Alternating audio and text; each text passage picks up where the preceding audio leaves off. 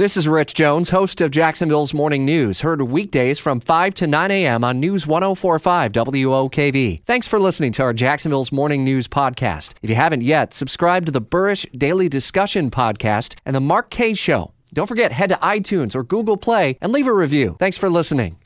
740, welcome into Jacksonville's only all news morning show. I'm Rich Jones. an agreement that was signed. It was a terrible agreement. It shouldn't have been signed. It shouldn't have been negotiated the way it was negotiated. I'm all for agreements, but that was a bad one. President Trump previous statements that he's made, and today at 2 o'clock, he's going to be announcing his decision on the Iran nuclear deal at the White House. Fox's Rachel Sutherland picks up our team coverage from Washington. I know Democrats have made a series of final appeals to the president to hold on to the agreement, but it seems the writing is on the wall and he's ready to exit the Iran nuclear deal.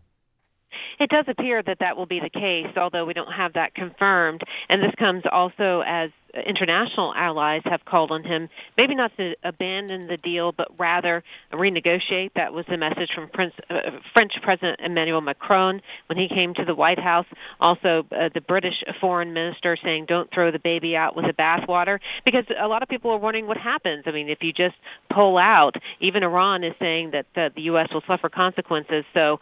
Uh, there's a lot of concern uh, surrounding the president's announcement this afternoon, 2 p.m. Eastern, at the White House. We'll hear it uh, live on WOKV together. We've heard some of the allies already. You mentioned Emmanuel Macron. Uh, what else are we hearing from allies right now? Uh, kind of a flurry of, of last minute uh, efforts to try to have the president reconsider what he's been long promising. He talked about this on the campaign trail.